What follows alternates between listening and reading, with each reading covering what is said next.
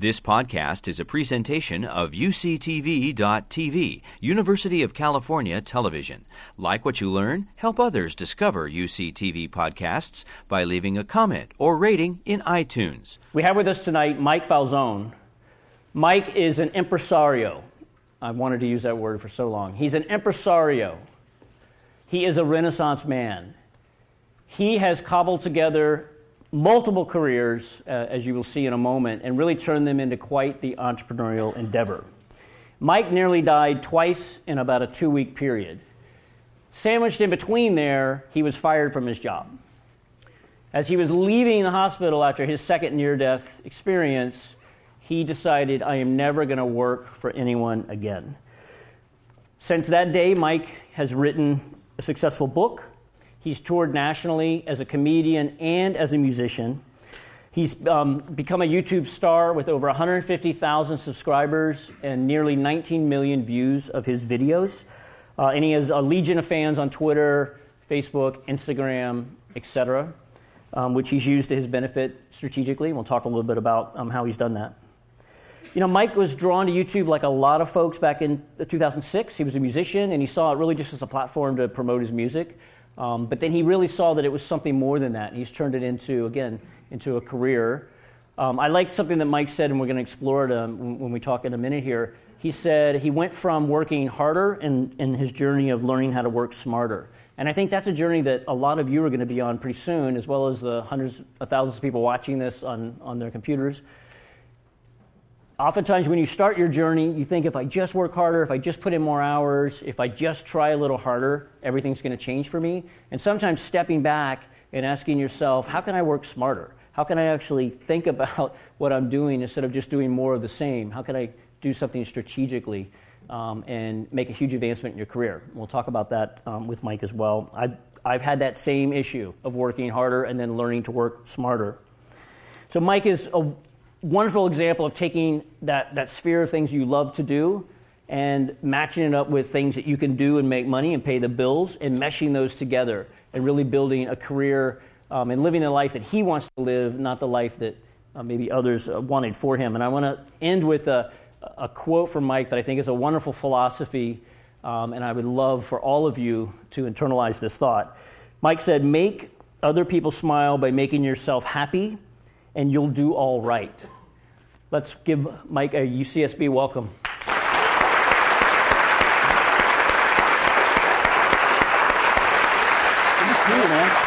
Thanks for coming.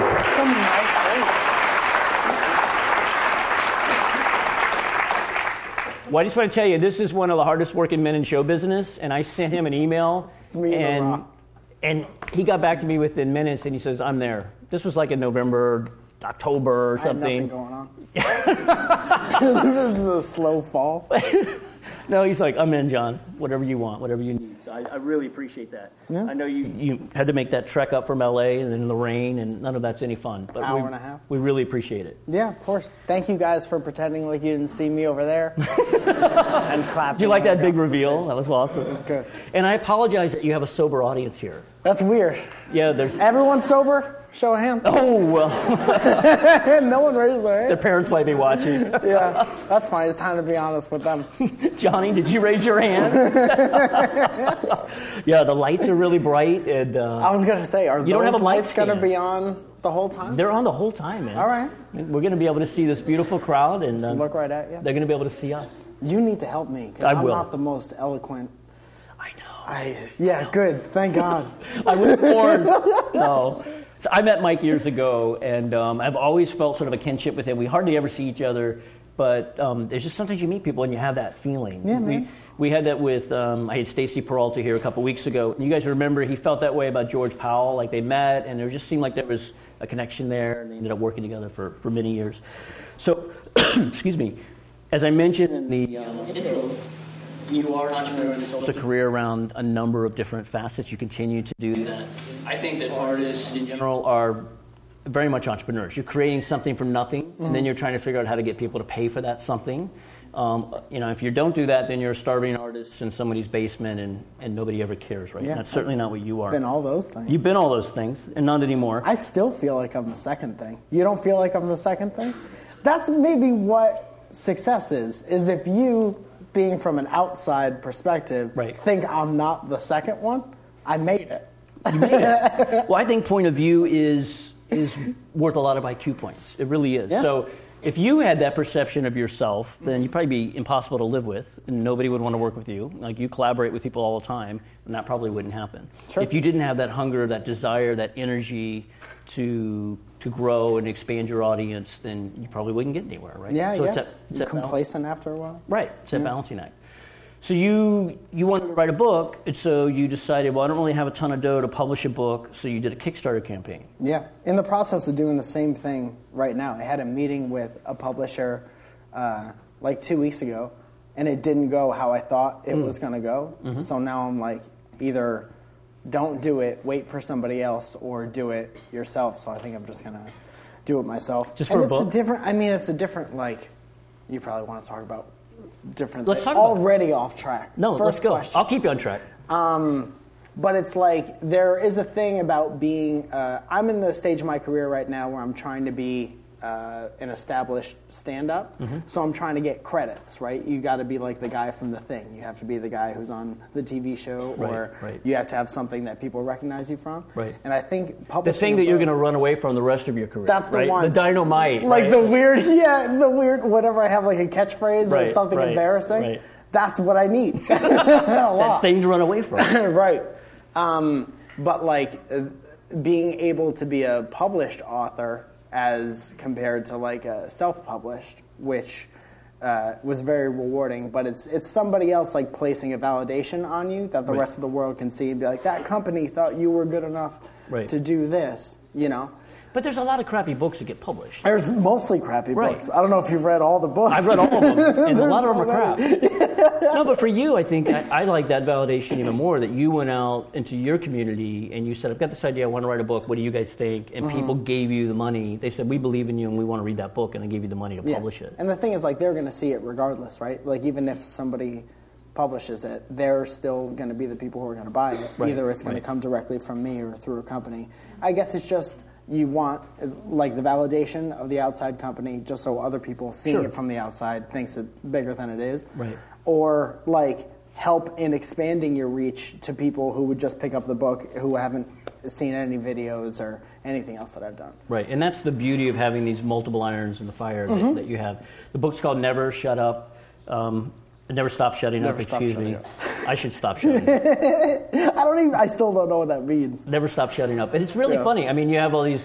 In some of the vignettes you've done, you've done videos. Yeah, they're like an expanded upon Right. version of some of the videos. Right, how to get kicked out of a band, part two, and all, All the important all the important stuff. You've sold T-shirts. Are you still doing that? Yeah. Where you come up with the with the, the little catchphrases. Yeah, yeah. It's just nice. If people uh, watch you every week, I always try to, um, anything that I do, like strategically, business wise, Right. I always kind of base off of like what I would like if I was watching that person.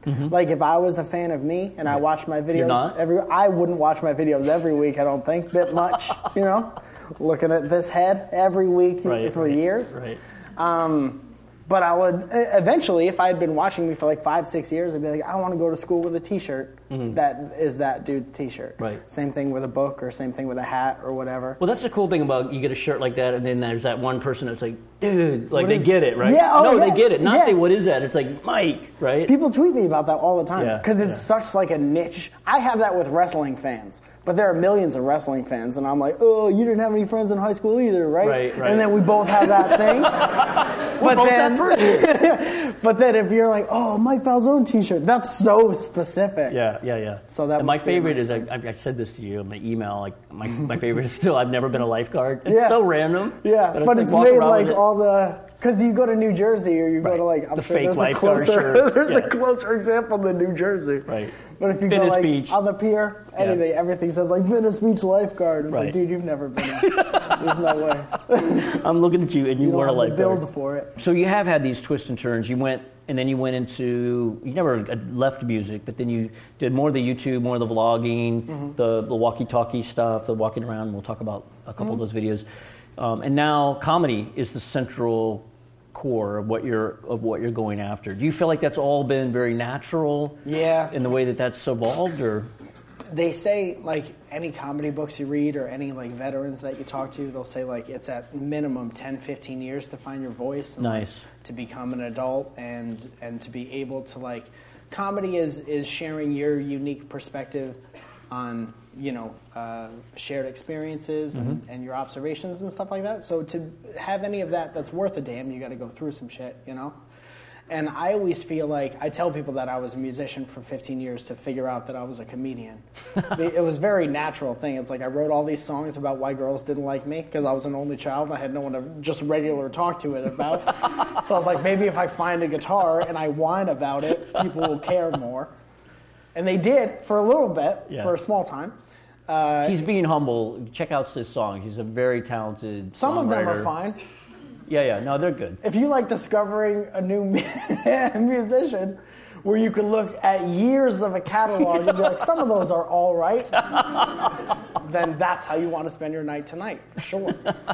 Um, no, but it was fun. I wouldn't, I wouldn't take back any of those experiences. And there were, I was talking about this the other day. There were years where I would, there's see- 365 days in a year, and you could look at my MySpace, like back. Uh, uh, not back catalog, but like the shows. Yeah. Like it keeps all the record of the shows. Right. There were years where I did like 250, 300 shows, just like sitting in the corner of some deli, whatever, Wow. playing my songs and cover songs to myself. And like you build that builds something after a while. It might not be exactly like I'm not like, you know. Uh, uh, mu- I'm not Bruno Mars, right? I really can't think of a better thing than Bruno Mars right now. I'm not. Uh, I don't know, man. Whatever. But I'm. You're no what I am Beyonce. now. right? Sure. Uh, but eventually, what happened was I was like, I can get all these ideas and observations out through just talking, Right. And I could take away the shield. Uh, you know, you're always kind of With the guitar. protected. Yeah, a lot of musicians say that. And it's like I could strum the last chord of a song, and you and everybody else knows that it's the end of the song. So regardless of whether or not you loved it or you liked it or whatever, you're gonna clap, and Yeah. that's gonna be. Or I could talk about what I want to talk about from my own unique perspective and give it to you, and either you can give me the you know belly sensation of like either you laugh or you don't, Mm-hmm. and so it's very like I'm very East Coast when it's like, tell me if I'm good or tell me if I'm not. Don't give me this like Right. Hollywood bull where it's like, no, we like it. We're gonna keep you around, and then we'll not do anything. Right. You know. So comedy is that. It's like you say something, either you laugh or you don't, and uh, I think that's what I was working towards this whole this whole time. Have you, and I've watched your stand up, again, it's very funny, but I haven't seen you, and if you've done this, correct me, incorporating music into it. So have you I ever. used to when I first started. when you first did to. Mm-hmm. some of the early stuff, but um, like Jack Black did it, you know, and then he ran away from it. But you know, Bo Burnham, like he's, he Yeah, does it man. like That amazingly well. different- He's not even a human being. I know. He, what? It didn't take him 13 years. Like what the hell? no, right? but his brain is just different. Yeah, it He's fires. a beautiful, he's a beautiful brain. So have you thought about? Beautiful, sexy, okay, I think we got issues here. Um, brain. Have you thought about that though? Now that you've sort of come, I'm not giving you career advice, but just No, no, I mean, you, I'll take it, man. You got You're the, still- you're you're very talented musician. You did, and you sort of did that arc, and now you're you, you've got your voice in comedy. Do you see those coming together at some point? Not I'm the sure- Jack I mean, Black like might- silly stuff, but like bringing it. Even it. that, like, if if I could write a silly song, my problem with my comedy songs were they were all about like, like sex and stuff, and like really blue, really easy stuff. Hmm. Blue is like when you talk about like and stuff like that. Make sure you bleep that out. Don't let get through. Absolutely not on the internet. Absolutely not. But they were all about that, and so they're all kind of like easy Right. shock value, Right, right, whatever. right. And you're going to hear a word and you're going to laugh, and then I'm going to give you a misdirection at the end. You're going to laugh, whatever. Right, right, If. I could talk about the things that I'm talking about now and make it in a way where I would be excited to do it every single night, then I might try it again. I think I think you. I mean, I think the whole Bo thing. Not you want to copy him, but just that whole like taking you in different directions, Yeah. not doing obvious stuff. Mm-hmm. I mean, I think mm-hmm. you could totally. You already do that with your comedy. I think you could totally do that musically. Anyway, well, I'll I get off to this point. that. Dude, another thing is like my last song that I wrote is called uh, "You and Me," and I worked with a friend of mine. He's a really cool producer. His name is Jeremy Hatcher, and I. It's like I. The song was like my goodbye to music Ah. after all these years. It was kind of like a breakup song with music, Right. And I think it's the greatest song I've ever written. Nice. So now I just want to be like, See ya. That was perfect. Imagine if you broke up with someone and right before you break up, you say the greatest thing you ever said. Like, do you want to see that person in like a CVS? That would like, ruin no. no, I already said that. Right, you don't want to come out with like an okay song after the best one. Right, right, right. Look at U2. Everyone So- was like, "Why the hell is U2 on my iPhone for Right. whatever reason?" So like the Beatles, like the Beatles, you left music on top. Yeah, Exactly. Just top. like them. Yeah, the 500 people who heard the last song I wrote. That was I was like, "You guys enjoy this. I'll see you later." We're going to go to the student in one second. Um, so you you talk about working harder versus working smarter. Um, I love that you got to, and you said you would get there earlier to the basketball court, and I believe you because I know that you got to Uncle Mike's at like nine, even though you knew you was gonna you were gonna go on at midnight or one in the morning. Yeah, and the, other, yeah, the rest yeah. of the band's like, "Why are we here, Mike?" And you're like, "Because we have a job to Dude, do." they hated me. I call them as a grown man, and I apologize to them sometimes. Because I had these two other dudes who were in a band with me a couple years ago, and I would just like I wasn't a, a jerk to them, but I would I would drag them around everywhere because I was the guy who was like, "This is the dream, Yeah. and at least one of us has to work this hard Right. for us to get any real whatever." Right. And they were kind of just like, "We want to play music with our best friends," and they took that for as long as they could. And then I think I was like, "Guys, go do." Please. just go do anything. And they didn't put up a fight at all. But I was like, go live your lives. I'm so sorry for dragging you from Connecticut to New York. You know, uh, How every? Thursday. I was gonna say, was it once a week? Oh, it would be at least once a week, and we wouldn't go on before like we would get there at like nine and get drunk, and then we wouldn't go on before like twelve at Right. least, Right, or right. one or but two. you were the house band, weren't you? For We that? had a residency, which just sorry. meant it was us and 13 other bands that were awful. Got it. That you had to suffer through every night. And it was it was a grind. Yeah. And but it was like being from Connecticut and not really having any kind of uh, there was like there's smaller scenes, but then Right. like you know everybody and you want to go play somewhere else. Yep. We thought being from Connecticut, we had to be in New York. You know, it's the only way we're going to get seen by anyone. Yep. No one gets seen by anyone in, In Chelsea at one o'clock in the morning. Right. Uh, but we figured that out after a couple of years of doing it. And plus, you again, had to be able to answer that question that everybody on the East Coast asks you if you're in that part of the world and you're in a band. Do you play the city? Yeah, like, yeah, the city, and everyone knows which city you're talking Right, about, right. and then you come out here and you're like, Right. this city, you're like, Yeah. uh, weirdo. There are thousands of cities. It's crazy. You could be in like a three, four state radio and say Yeah. the yeah. city. If you if you say New York, people are like, oh. yeah, yeah. he doesn't know. yeah, no clue. It's the city. Stamford, Connecticut. So how did you get from? Can you give us some examples of the harder to smarter? That was one of kind of saying, okay, we're not going to beat our heads, That's the biggest one. Is like investing Yeah. so many hours in travel to the same places. doing the same thing over and over again, Playing the same people or results. no one. Right, right. Mm-hmm. So I know in my in my experience, actually someone that spoke here a couple years ago, Jason Nazar. You guys, he was a former UCSB class president, very smart guy, been very successful. Um, I was talking to him one time. We were talking about my writing, and he said because I was kind of working harder. I was like working harder, not smarter. And he just said to me, and it was just like you know hit me at the right moment. He's like, think about the one thing you can do tomorrow to advance your writing, not the 15 things, the one thing. And it made me really and think. to move forward, not just To like to forward. get another thing out. So I ended up, that led me to getting a gig at Forbes, which I've had for four years now.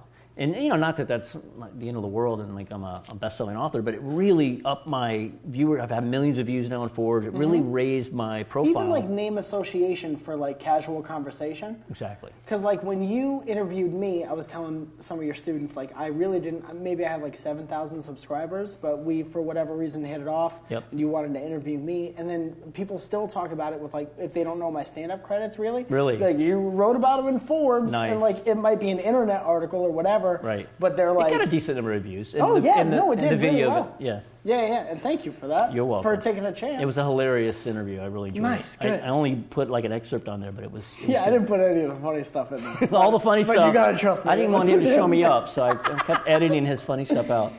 No, but that's an example from my life of just you know taking that moment to work smarter. Like I was cranking on my blog and getting Yeah. like no readers and all this stuff, and then suddenly I got a platform that led to the Wall Street Journal and Inc. and Entrepreneur and all these other things. Awesome. So, so that's I think what I would invite you guys to think about is take a breath, pull, you know, stop for a second, and just think about what is the one thing I can do this week or the one thing I can do this month that'll really take me not the 15 things, the one thing that'll take me to that next level. And you may have to think about it. It may not be obvious. Yeah, and there's like, there's, it really is that like, that's the important part of the sentence is moving forward, Right. progressing. Right. You know, because you could do a million things, like even on YouTube, like I can make a million of the same type of video and hope Yep. that it did as well as the one that blew up or whatever. Right.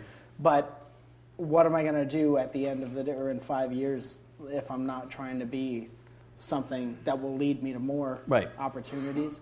You know, and it's like there's always Beyonce's the easy example, but like I got to work with The Rock for a little while recently, and there's always something. Mm-hmm. you like his be bodyguard, Yeah, I was his bodyguard. I was like, over here, Dwayne. it's safe over here, Dwayne. Um, but like, there's that dude is just flying around doing things constantly, Right. and like he doesn't sleep. It's crazy, and so, you know, I can get tired one week and be like, I'm going to take Thursday, and do nothing. Right. But there's always something that you could do to move forward on Thursday instead of doing. And, nothing. but sometimes it's better to take that rest. Oh yeah, absolutely. Get revitalized. I'm still not good at like, you know, this is the break weekend or whatever. I say right. yes to right, everything until right. I'm mad. You're the kid that everything. showed up 10 minutes early, man. Yeah. And you're the kid that's got the mics at 9. Super good at foul shots, nothing else. Can't pass to save his life in a game situation. But We'll take the shoot next foul. student's question. Hey, Mike. Hi. So, YouTube has grown to become a huge platform for people to share their creative endeavors in video form. Um, so, where do you draw your inspiration to like stand out from all the other videos out there?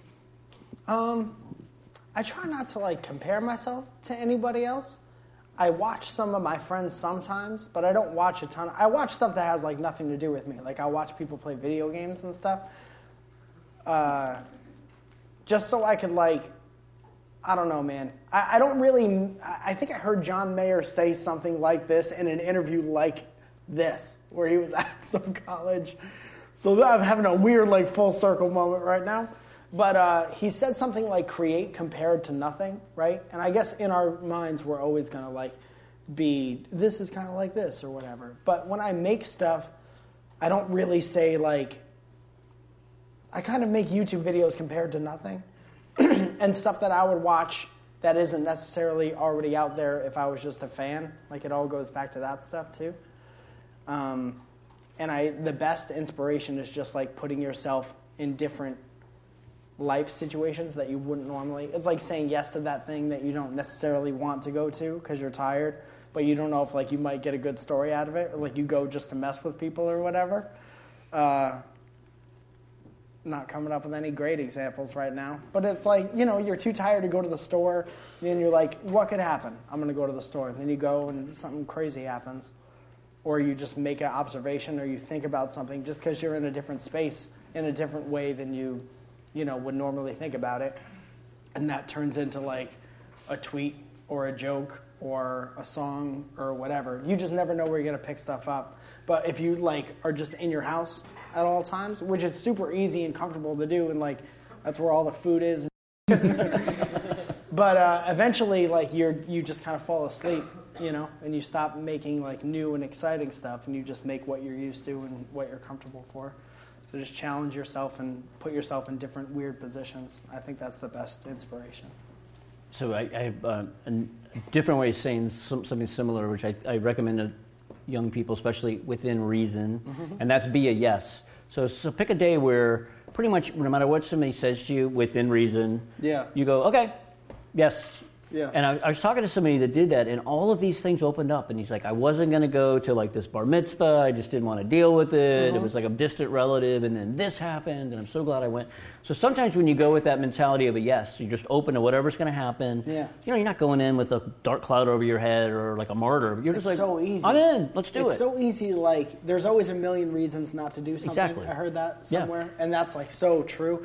The the uh, music producer who taught me the whole working smarter Mm-hmm. as opposed to working harder thing, I met at a show that I didn't even want to be a part of, course. at all. I was like, no one's going to go here, and blah blah blah. Next thing you know, like I'm kind of half in and half out, so I'm playing my songs and making people laugh to, just to keep myself like Right. in it. Right, right. And next thing you know, like this big, tall, blonde Swedish lady comes up to me and it's his wife, and she's like, "My husband wants to talk to you." I was like, "We're in Bridgeport, Connecticut. I'm not having this experience here." And she's like, "Yeah, he found the Jonas Brothers and he, uh, Katy Perry and all that, and now he wants to talk to you." And I'm like, "Dude, I'm."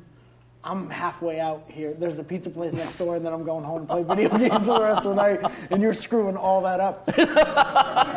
With your success. Right, but you never know like where you're gonna like if I didn't go there, Right. I don't know, you know. I'm sure my life would be similar but different. Well, there was something you said to me um, earlier that I, I really liked. I think it's very germane for young people trying to find their way. And that's not just like this sort of working harder, smarter thing. One part of working smarter is learning the jobs of those people around you. Mm-hmm. So a lot of people think, I don't know, for whatever reason, they're too good or they don't care, they're not curious, they don't. But if you want to be a comedian, for instance, man, it helps to know like how does the club, how does the club person get paid? Like how does the booking agent get paid? How does How do you time out a show? all of that stuff. Yeah. And so if you can learn, this is something you guys can apply to any career. If you can learn the importance and the and the you're not going to be an expert, but learn how other people around you do their job, you're going to be better at your job. and It's you're going to appreciate how they do their job and, and help them Yeah. help you. Well, two things. It's like appreciating people and being like genuinely good to them, Right. not just like surface level Right, good to right, them. right. Uh, that has gotten me more jobs than my talent has. I'm just a nice person, and people are like, I want to keep the nice guy around. You know, way before I was good at anything, I was getting jobs for being nice. Right.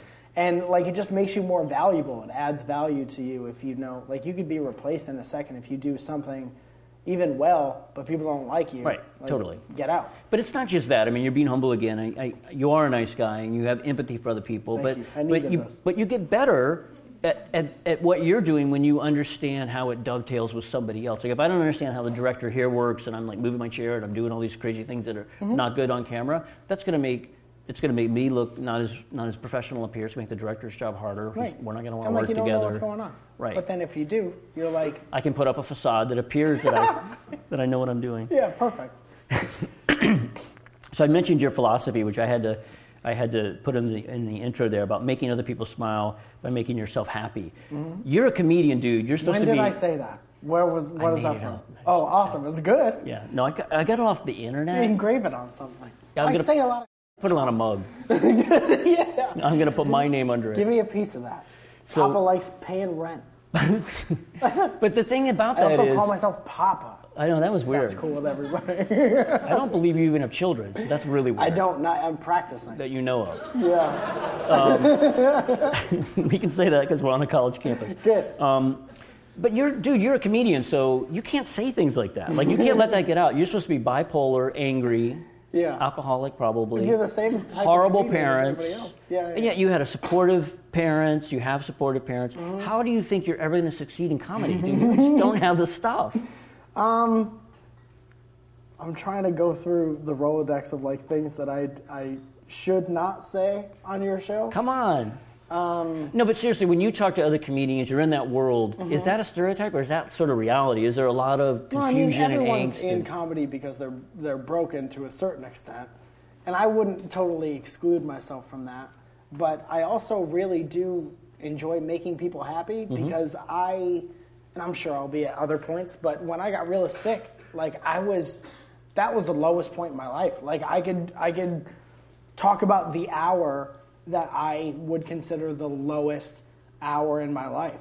So I know that that exists. I know that I'd never want to be back there again. I know that I might someday when I'm older. Like I have this. Sure. This is depressing, but it's kind of it helps all the happy stuff. I have this thing in my life where I'm like.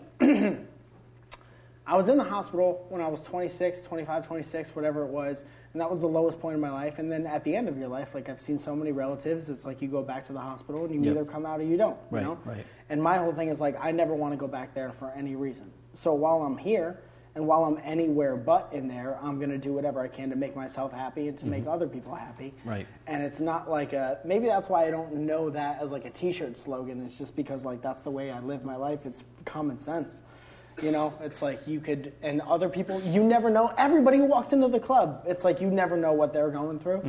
like uh, especially with the world the way it is today it's like you never know who's on who's down here and who's up here and you know if we can make everyone with what i say just be on the same level for 10 15 20 minutes that's awesome Right.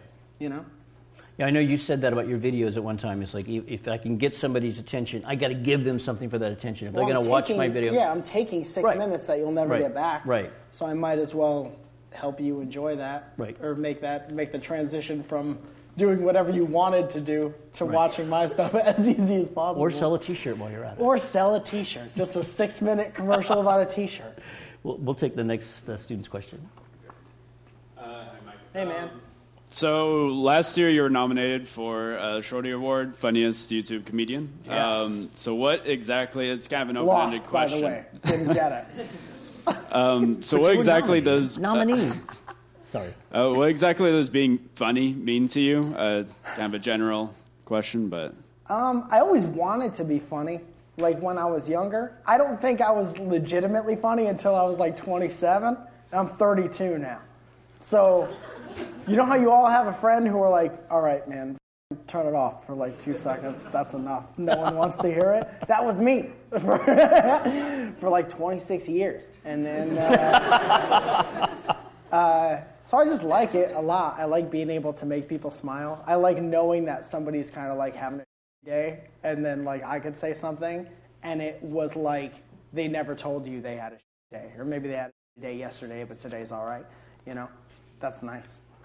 Uh, it's it's really important for me, man. It's like uh, people are so stressed out for so many different reasons, and I like being the buffer. You know, it's like we don't have to talk about the stuff that depresses us all the time. You could have five minutes where you watch a video or you go see stand up, and you know everyone's laughing. It's like you're when you have a really good night at the club, or even the nights when like seven people show up, but everyone's laughing at the same thing. It's like you're just hanging out with friends. You're not allowed to talk because I'll kick your ass out. but it's like you're hanging out with like this group of friends and you all get the same inside joke. Like it's a really nice, like it's like it's wearing a blanket. It's a really nice, like cool, comfortable thing. Do you use nights like that just to work on material? Oh God. You sort of just go, okay, I'm not doing my real routine here. I'm just going to sort of riff it and mm-hmm. see what works. I'm very lucky to this point. Like over the past five years, I have my like 15 minutes that I know I could do and like not think about. Yeah, right. And it'll work. Right, You right, know. right. And that's good because if there are nights when things aren't working, I have things that do work. Uh, but yeah, I love. but you know, once you do out. your Netflix special, you're not going to be able to do that anymore. Oh, I'll never. People are going to start booing. else. They're like, dude, if I get to the one. yeah, do the uh, The oh, what about the yeah. chicken? Do the chicken stuff. Uh, I bought my ticket for the chicken stuff. You know, like Steve Martin said that in his autobiography. Yeah. He did like 15 years of the same jokes, and then he was on Saturday Night Live or he Tonight Show or something. And, then, and people were like heckling him, like, do something new. And he's like, Yeah. this is all I got. I went to Fairfield University and we had Dave Chappelle doing this amazing stand up. And we, this is before the Chappelle show, before Right, all this right. stuff.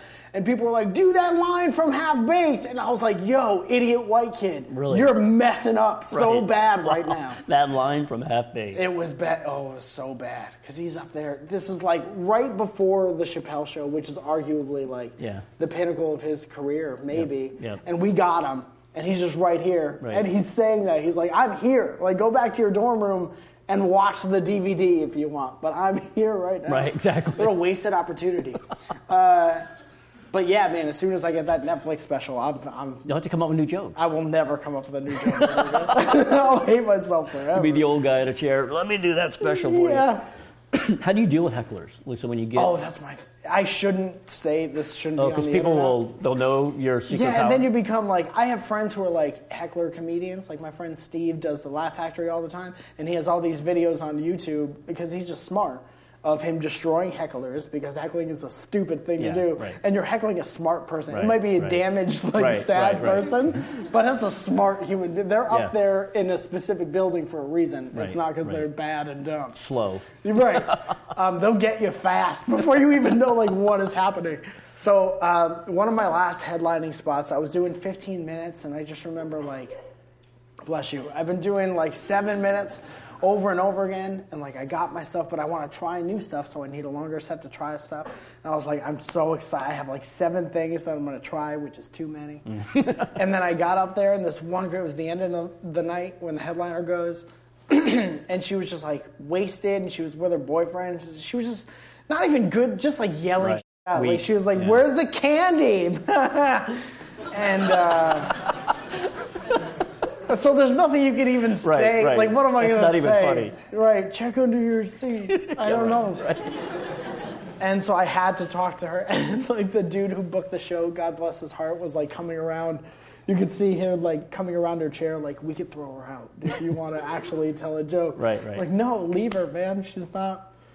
She's the only one. Everybody else is kind of enjoying it. But isn't there like a? So I remember, um, like it was Cheech or Chong. When Cheech and Chong were talking about hecklers, and they said you got to let them annoy the crowd before you before you pounce on them. Like let them be annoying enough, and then go, okay, I'm, I'm if you're going to send them out, Yeah. they have to be like everyone has to want that. right, right. But, like, then you get the cheer, you know, Right. like- And I'm not like a real mean person on the surface. but me and my friends, and I'm sure some of you had this too in high school, like we we only cut up on each other. Right, And I, I right. come from, you know, we were all uh, just pretty mean East Coast kids Yeah. who like didn't say anything nice to each other. Right, it was ever. like Why would you? The most popular one was the one that could uh, like disarm your that you say about them first, right. you Yep, know. yep. And I grew up a fat kid, so I just have years of like just going back at people. So if somebody wants to say like a little meek something in the back of a comedy club, like I'm gonna get you, and I'm gonna like use it. and you're to kind of enjoy it. oh, I'm gonna enjoy it a lot because I've been actively trying not to do it since Yeah. high school, but Yeah. it's like in your blood. Yeah. So like now I get to do this, and kind of- everyone's like on your side. Yeah, they put a target on themselves. Kind of. That's a whole different psychology. Well, if you're like not drunk, like, yeah. you Why know? would somebody do it? Don't heckle us, please. And all these, it's like when the people who fart on an airplane, like that's terrorism. You know what I'm saying? It's like if I want to go back to the East Coast and I spend $450 on an airplane ticket Right. and you're going to fart, no. Do you think they should at least give you notice? Or? no. They should be able to open the window and then you get sucked out at 130,000 miles an hour. Is what should happen. Well, I thought you were going to say they should walk down the aisle and like crop dust everybody. Yeah, and there we go. Shame. Shame. Well, let's ask you something, a serious question, if I might. Mm-hmm. I know you don't have a crystal ball, none of us do. But what do you think about this contentious relationship between content creators and YouTube? Or, or we can even expand it if you don't want to slam YouTube. Mm-hmm. Anyone that's a platform that lets creators get out there.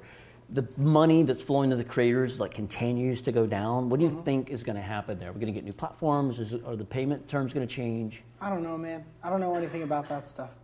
I'm just, uh, I'm always like, because I was never the person, I don't do like a million views a month. So I never, I was never like, the majority of my income comes from this, mm. you know? Got it. Um, so I've always been able to be like, what if there's no this tomorrow and be fine with it? But I'm always going to make stuff. The, the reason I keep making stuff isn't because I get like a minuscule paycheck every month. It's because like I need to make stuff. It makes me better as a writer to force me to write multiple things a week. Uh, if there's no other jobs going on, because like gig economy and, Yep, and yep. permalance, it's like there's always peaks and valleys. You know, December, January, you might have after the boom, like you might have nothing going on for a couple months, and I'll always have that if I keep going. So it's it's it serves way more purposes than just like financial. Yep. I never know what's going on with that stuff. So it's, a, it's like a distribution channel for you, and you're happy with that. yeah. I'd love to. I saw you get introduced. I'm way more. I'm sorry to cut you off. I'm way more interested in maintaining an audience like that. Because if I Right, mean, right. even if I'm getting no money, but there's like 20, 30, 50,000 people watching each video. Right. When I say at the end of those videos that I'm going on tour, those people are going to show up, even Mm. Right. if the video's not making money. Got it. You know. I think it's the right way to look at it. I mean, you do hear a lot of content creators complaining about their overlord YouTube and how Yeah, about how they money. make- I got 12 cents last month. and- Yeah, yeah. Don't. But I did laugh at one of your intros, not to ruin your bit, but the guy introduced you as like a YouTube star or something. Yeah. You're like, I'm the guy on that free service. Yeah, that's the best when they put YouTube on my poster, like it's a Right. credit, like it's a stand-up right. credit. Like other people have NBC or Netflix. or, Yeah, uh, mine's like you know that free website. He made a video yeah, and he actually posted it. this guy has an email address. We'll take the next student. You've seen this first guy on Letterman, and this guy has a Hotmail. How's it going? Uh, so many comedians talk about the in the moment uh, humor as being like the most effective. Uh, do you find that to be the case? And if so, what processes have you created to ensure that you're able to get there uh, in live performances, kind of like now, how you're just riffing off? Yeah, it's my favorite thing, man. That I think uh, at like the base of that, that all comes from like getting made fun of when you're little, and like not even like a, in a sad way, just like trading back and forth as fast as you possibly can. That's the best, and that's the most fun. And the thing that's the hardest is to like. Um, work on jokes and to figure out how to tell jokes and like that's a science and an art you know and that takes years and years but if you're halfway good at like being witty and just being able to you know deliver back and forth with people and hold a conversation one it endears you to the audience and two it kind of um, if you see a long show like you can get tired and it's like here's another person coming up and they're going to tell jokes and then they're going to leave and then they're going to come up and talk about their like couch observations and then they're going to leave and whatever. It becomes a show. But if you just get up and talk about things that are happening in the room right now, um, that's like when people are like, you know, where do you work or, or what do you do or whatever. It, it snaps everybody out of like we're at a show right, Right. now. And it's more like, oh, we could all experience this. Like this wasn't written a while ago. Um, and the best performers do jokes that were written years ago, but it seems Yes. like it's Yeah. all Yeah. being made up right there.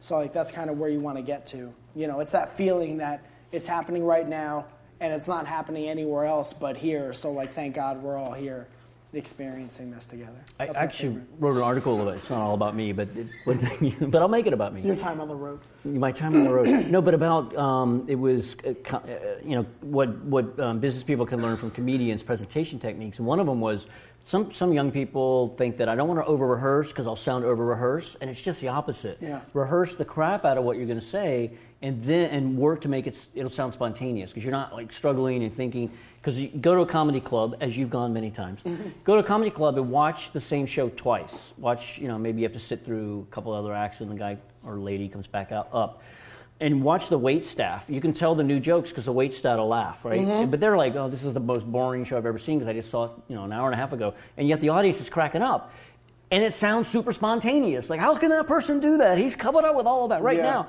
and it's, even more impressive for the waitresses Yeah. like, how are you not laughing right now? It's hilarious. Right, right, right. I'm funny. but it's the same sort of thing if you're giving a presentation. Practice it so much that it, you can just give it glib. It sounds like it's the first time you've Mm-hmm. ever said it, and you're not, you're, you know, you have that hesitancy in your voice that you often have when you're trying to remember what you were Yeah. going to say. You, uh, I think it's a Jerry Seinfeld thing. He was talking about there's the part of your brain that explains, and there's the part of your brain that recites. Mm. And you always want to work to get it to the explaining part, like you're just telling somebody a story. As Right. soon as it sounds like you're reading off of cards, but Yeah. you're just like going from memory, Right. like people zone out and stuff like. I saw a couple people. They zoned out? already. Oh, they zoned out. First five minutes, Oh, I saw man. a kid kind of sleeping. Can we put an icon over their head, like an emoji? it's this with the Sims. Yeah. Whatever the Yeah. Sims have when they go to sleep. right. Um, we're going to do that, so be careful. We found you. We found you. Um, so you did a bunch of the, and I know, Steve. What if that kid's name was Steve? What if that kid's a little bit stoned and he fell asleep and his name is Steve? He was like, oh, I gotta get out. Why did I take this class? How did he know? How did he know? you can read minds, right? So you- Yeah. Yeah. Okay. Try to stay out of their minds for another minute. I again. will. Yeah, yeah, I'm here. So on your your walkie-talkie videos, where you know you you would vlog with a um, with a selfie stick or whatever. Nope. You I would just say- held the camera. No, you didn't. Everyone was Your arm like, is at have a selfie." Dude, Shaq's length. I'm on. 120 years old. I'm way before the selfie stick. I was holding like a camera like that, like a DSLR camera. So that's why you're you're you got the gun. Yeah, I look like a highlight player if I take my clothes off. I have one jacked arm, and the, other one's arm like- emaciated, looks like a piece of spaghetti. All right. Sorry. No selfie sticks involved. You should No have had that like stick. flashing underneath. Yeah, no selfie sticks. that's stick. the impressive part of what I'm doing. My arm He doesn't even have a stick. that long. But I like the way you described those. You, you called them at one point advice you wish someone had given you when you were young, even Yeah. though you wouldn't have listened to it. So I think it's a good description at the time. That's like half Thanks. the stuff in college too. Like Well, so these- many things like this, students- man. I feel like, oh, if I had this, it's just you get places like common sense places quicker if you learn to like listen in a certain specific way and retain real life advice. Right. Like a lot of stuff goes in one ear and out the other just because you guys hear it constantly. But once in a while, you hear like a sentence uh, that just like skips you forward a couple months in your life, and you're like, oh, I won't worry about any of that because that guy said that one thing It- that time. I, I, there's so much truth to that. I mean, I've been doing this for a number of years, and I remember when I went to school, the things that I do remember were speakers that Mm-hmm. came up. They told anecdotes, they told stories, they talked about. I don't remember what the professor Well, said. you relate it to like, like- real life, and then it makes sense. and it sticks and it stays in there. And, Mm-hmm. and, and I've used even some of those things when, when I was in business. But did you have a, a mentor besides your parents? Did you have someone in your life that was giving you advice? Maybe you listened to it or didn't listen to it. I'm always encouraging students to get a mentor. Do you have one now? Uh, no, like the I have ghost of George Carlin, like- or- yeah, yeah. Oh, how awesome if I had like a George Carlin hologram Right. that I just turned on. Mike, let me talk to you about your show. Yeah, yeah. it's all bad. You're kind of stealing from me all the time. Um, I don't have like a dude who I'm like, or or anyone who I'm like every Thursday we go and have No. mentor sessions. I wish I did because I have friends in LA who do do that with like other comedians. Right. Every comedian I would want to do that with wouldn't do it. Uh, just learning more about my friends as I as I think about them. Uh, but Were there people when there were there people in your past, like I mean, you're a music Yeah, producer, yeah, yeah. The- or a show, uh, somebody that owned a club, or Yeah, the guy who came up to me at the at the show I didn't want to be at. His name is Mike Mangini, and he, uh, you know, his his credits are on everything. I I think he has a Grammy for Who Let the Dogs Out. So Wow. just stay seated. We have him to blame for that. yeah. No, that was. Hey man, when that came out, if you were at like a like a uh, minor league baseball game, Yeah. and somebody played Who Let the Dogs Out while somebody's shooting T-shirts into the audience, Yeah. this is the best day of my life. I love about Why are all these triple XL T-shirts? right, exactly. Um, they gotta make sure they fit is the reason. uh, but he told me a lot of stuff that I, you know, that I carry and that I remind myself. The first woman who taught me comedy in Connecticut, her name was uh, Christine O'Leary, and she was the one who taught me. Dude, I came into her class uh, with seven or eight notebooks. I was like well into YouTube, like vlogging stuff, and I was like, I'm just gonna translate my videos, whatever. And then I have all these stand-up jokes about like sex and and drugs and stuff like that. And this is all gonna be funny. It's gonna kill in the bar scene. Right. And she looked at me on the first day and she was like, I just want you to know that just because you're in your 20s and you're white and you're a dude, you don't have to be an and so I just took all the books and I put them over here, and I was like, "Let's learn from the beginning. Let's like start new." Right. And uh, I hear her voice in my head every time I I write a joke, and uh, that's how you remember the people who teach you like the best stuff. It's like Right. you you literally hear them in your head as you're doing what you love. So she, not to mess up. I mean, it sounds like she was trying to help you find your voice. Like you Yeah. Mm-hmm. had a voice, right, of, of, of things, derivative things you had sort of ripped Yeah. off and whatever. even at, at that point, I was still performing for like over 10 years at that point, you know, like smack dab in the middle of like you think you kind of know what's going on, Right, but right. you never totally know what's well, that's I think that's what mentors can do for you. Like they they've got that perspective. A lot of times they're older. They've been around the block. They've seen it, and they can give you that that feedback that Mm-hmm. Yeah. you that. More people ask me to be like a YouTube or comedy Oh, mentor. really? Charge for it, man. Dude, I, well, that's another thing. Some kid comes up to you and you're like, I just moved here, I'm 20 years old. Uh, I kind of have nothing, but I would love to just pick your brain. I'm You'll like, do- okay, 500 bucks. Yeah, you should. There's like, no way. You got a hundred spot, yeah, I'm just mugging and then these take it. Go first lesson. Yeah, give me your sneakers. I'll tell you how to upload a video. That's a deal. Well, it depends on the sneakers. Yeah. We'll take the last the last student's question. Despite starting out as a musician, you branched out into comedy, writing, and even designing T-shirts. Uh, how did you pivot into these other fields, and what advice would you give to those that only have their eyes set on one area of expertise to excel in?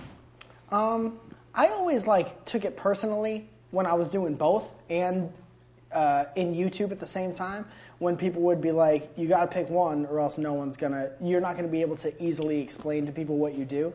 So like, I just gave this example to your other students. It's like if I, if you had a YouTube channel where you talk about shoes, and he wanted to know about it, and you were like, "Mike, what does that kid do?" It's like, "Oh, he talks about shoes on YouTube." You instantly know what he does, so you're gonna go there or not. You know. if I'm telling you about my older YouTube channel, I'm like, well, I do music. I was a musician. Well, it's like it's like being an alcoholic. Like I am a musician still, but I don't play music. But like I like comedy and like I'm learning about it and I'm not good yet, but like I do funny things. And so you're like, okay, I'm gonna go watch the sneaker you know, it's just you zone out after a while. Um, but then I was like, it was just such a seamless transition. I literally just got tired of writing songs, and I didn't feel the same way about my music shows as I would after a good comedy show. And like bad comedy show, it's like that's as close to rock bottom as you could possibly get. But good comedy show is like I hung out with God for a little while, and He said everything's fine. Uh, or she, I don't know what's going on up there, uh, or over there. I don't know where it is. Um, working myself into a real weird hole on that one. But uh, it just makes it more. I, I think you got to do as much as possible until you know for a fact that you want to go one way. You know, you should always be open to a lot of stuff. The more stuff you do, the more experiences you'll have, and you'll have like a bunch of places to draw from the experience that you're putting into like if you like doing comedy but you tried to be a cook forever like you have all those experiences and like lessons that you learned being a cook that you could bring into comedy like everything just because you tried to do a bunch of stuff and you don't do that anymore doesn't mean like that was wasted time it just means like that's what you did and you're this now and you have all the stuff to back it up you know And we know that that's true because we had a speaker that was a chef, and he ended up being one of the fathers of CGI. He Oh, went from being a chef to creating, you know, basically what we know today as computer um, generated he images. went from things that you could enjoy in real life to things you could act, act like you were enjoying in, in a virtual things that way. taste like almost nothing Almost nothing. so how does that? So when somebody comes up to you today at a party or something, and you're not trying to be funny, you're just trying to be serious. Mm-hmm. What and they say, "What do you do, Mike? What, what do you do?" How do you answer that question? I just say I'm a comedian now. And they go, "But you're not very funny." Yeah, and I'm like, um, But Why are we even talking? That's gonna right, right, right. No, but that, that's uh, how, what kind of reaction do you get when you say that to people? Um, usually, it, it all depends on the setting. But if I'm with like family or like people from home, or not in Los Angeles or in a big right. city, when you tell people you're a comedian, you're like, oh, we'll say you a joke. Oh, they get excited. I thought they were gonna feel bad for you. and Go, oh, you're unemployed. Oh, okay. Um, mm, they think you're part of Hollywood. it's and- real weird. I can't say when people look at me, they think I'm unemployed, and that's enough. but like, it's always like I'm I'm used to that the weirdest possible conversation because if I say like I do YouTube stuff, that's another depending Right. on who you're talking to, it's another three hour yeah, conversation. you watch YouTube. Like, oh, you're a cat. right, right, right. oh, cool. You're a cat who found some pie, and now you have 15 million views. Yeah. Uh, like, nah, man, I put, and then like they just think your whatever YouTube video that they've seen. Right, right. Like, oh, you fell off your bike onto some ice, So and you- now you live in Los Angeles. And you, so you find the easiest way is just to say I'm a professional comedian. Comedian. Yeah. Yeah. Okay. So my last question t- dovetails with being a comedian, being a musician, putting yourself out there. Um, another lesson for students. Any any any words of wisdom on how you've dealt with the haters? Because no matter how good you are, no matter what you do, when you put yourself out there, there's going to be the trolls, the haters. Mm-hmm. What's what's your strategy? I don't know if it's because I kind of mm, am finding success when I'm older, and I was made fun of a lot when I was little. I just like if I see a YouTube comment or like a negative tweet or whatever, it doesn't even really register. And I'm not saying that to be like above it or whatever, because I'm not. like, you say something that hurts my feelings, I'm gonna go back and try to hurt your feelings, and it's gonna be awesome for a couple hours, you know. um, but it really doesn't even register Because they don't know you. Is that why? Because they just- don't know me, so I'm like, how could you even really hurt me? Right. You don't know anything about Right. what I'm doing or where I came from or whatever. And then I'm like, consider the source because it's normally like somebody leaves a hair comment on the internet. Their picture is not their picture and their name is not their name and address. You know, it's like an egg or it's like Right. uh, like an emoji, like somebody an emoji or something like that. They're like, it's a beard, it's me. It's the heart emoji, but it has a beard, so you know it's me. and then they say something. I'm like, I'm gonna be hurt by that person. Right, right. There's no way. Even in real life, somebody comes up to me and says something like, I could size you up. Like you might be able to beat me up, but I'm not gonna take offense to that. It's not even funny. Right. You know? Well, I think I mean you have to have that kind of thick skin because if you know you start a business, there's going to be a whole contingent of people that tell you it's not going to work, you're going to mm-hmm. fail. Some of them will tell you that because they don't want you to be hurt. Other people will tell you that because they're too scared to do it themselves. Yeah. And you just have to They say wish they had maybe, done it maybe, like, yeah, they yeah, wish they'd yeah, done yeah, it, right? And you, I think you just have to kind of have the same attitude. Like you don't even know me, you don't even know my venture, you don't really know why I'm doing this. Maybe I'm getting a lot more out of it besides the success as you defined it, Mm-hmm. and just go go on and don't. And with with the internet, it is just it's a frightening place, right? You get attacked on the internet, and it feels horrible. You can allow it to feel horrible, Yeah, but it's or like, you can it's just your, say, it's your life, man. Right, right. Like uh, again, I'm not getting into anything specific, but like people in general, a lot of them are bummed out. There's like this uh, low hanging cloud of like kind of being bummed out, right? Right. But then it's like you wake up and you're like, well, if being an American is life, liberty, and the pursuit of happiness, I'm not going to let whatever's going on my pursuit of happiness if that's my right as an American and as a human being. You know? So it's like you'll figure out when you want to stop doing stuff. You'll figure out when you're sad. You don't need some anonymous person on the internet to be like, stop because you have a lisp or whatever. It doesn't matter. You could do delete your account, dude. Right, exactly. Like cut your hair. Uh, you could do anything and be however you want, and like all your little nuances or whatever, they just they make you different from everybody else. I have this one friend, my friend Rusty, who talks about he's a beautiful musician, like amazing songwriter, but he has a gap in between his front two teeth, and that's like a target for internet people. But that's his thing. Like if you draw a caricature of Rusty, that's his thing, you know?